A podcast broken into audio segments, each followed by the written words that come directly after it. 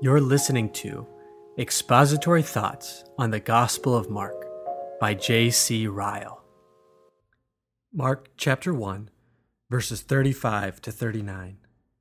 Early in the morning, while it was still dark, he rose up and went out, and departed into a deserted place, and prayed there. Simon and those who were with him followed after him, and they found him and told him, Everyone is looking for you. He said to them, Let's go elsewhere into the next towns, that I may preach there also, because I came out for this reason. He went into their synagogues throughout all Galilee, preaching and casting out demons. J.C. Ryle's expository thoughts on this passage. Every fact in our Lord's life on earth, and every word which fell from his lips, ought to be deeply interesting to a true Christian. We see a fact and a saying in the passage we have just read which deserve close attention. We see, for one thing, an example of our Lord Jesus Christ's habits about private prayer. We are told that in the morning, rising up a great while before day, he went out and departed into a solitary place and there prayed. We shall find the same thing often recorded of our Lord in the gospel history. When he was baptized, we are told that he was praying. Luke 3:21. When he was transfigured, we are told that as he prayed, the form of his face was altered. Luke 9:29. Before he chose the 12 apostles, we are told that he continued all night in prayer to God. Luke 6:12. When all men spoke well of him and would sincerely have made him a king, we are told that he went up into a mountain alone to pray. Mark 14:23. When tempted in the garden of Gethsemane, he said, "Sit here while I pray." Mark 14:34. In short, our Lord prayed always and did not faint. Sinless as he was, he set us an example of diligent communion with his Father.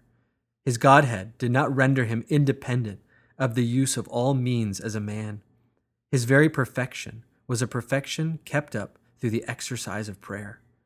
We ought to see in all this the immense importance of private devotion. If he who was holy, harmless, undefiled, and separate from sinners thus prayed continually, how much more ought we, who are compassed with infirmity, if he found it needful to offer up supplication with strong crying and tears, how much more needful is it for us, who in many things daily offend?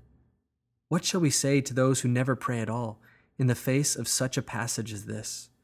There are many such, it may be feared, in the list of baptized people, many who rise up in the morning without prayer, and without prayer lie down at night many who never speak one word to God.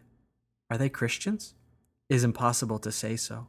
A praying master like Jesus can have no prayerless servants. The spirit of adoption will always make a man call upon God. To be prayerless is to be Christless, godless, and in the high road to destruction. What shall we say to those who pray, yet give but little time to their prayers? We are obliged to say that they show, at present, very little of the mind of Christ. Asking little, they must expect to have little. Seeking little, they cannot be surprised if they possess little. It will always be found that when prayers are few, grace, strength, peace, and hope are small. We shall do well to watch our habits of prayer with a holy watchfulness. Here is the pulse of our Christianity. Here is the true test of our state before God. Here, true religion begins in the soul when it does begin. Here it decays and goes backward when a man backslides from God. Let us walk in the steps of our blessed Master in this respect as well as in every other. Like him, let us be diligent in our private devotion. Let us know what it is to depart into solitary places and pray. We see, for another thing, in this passage, a remarkable saying of our Lord as to the purpose for which he came into the world. We find him saying, Let us go into the next towns that I may preach there also, for this is why I have come. The meaning of these words is plain and unmistakable. Our Lord declares that He came on earth to be a preacher and a teacher. He came to fulfill the prophetical office, to be the prophet greater than Moses, who had been long foretold. Deuteronomy 18:15. He left the glory which he had from all eternity with the Father to do the work of an evangelist. He came down to earth to show to man the way of peace, to proclaim deliverance to the captives, and recovering of sight to the blind. One principal part of his work on earth was to go up and down and publish glad tidings, to offer healing to the brokenhearted, light to those who sat in darkness, and pardon to the chief of sinners. He says, That is why I have come. We ought to observe here what infinite honor the Lord Jesus puts on the office of the preacher. It is an office which the eternal Son of God himself undertook. He might have spent his earthly ministry in instituting and keeping up ceremonies like Aaron. He might have ruled and reigned as a king like David. But he chose a different calling. Until the time when he died as a sacrifice for our sins, his daily and almost hourly work was to preach. He says, That is why I have come. Let us never be moved by those who cry down the preacher's office and tell us that sacraments and other ordinances are of more importance than sermons. Let us give to every part of God's public worship its proper place and honor, but let us beware of placing any part of it above preaching. By preaching, the Church of Christ was first gathered together and founded, and by preaching, it has ever been maintained in health and prosperity. By preaching, sinners are awakened. By preaching, inquirers are led on. By preaching, saints are built up.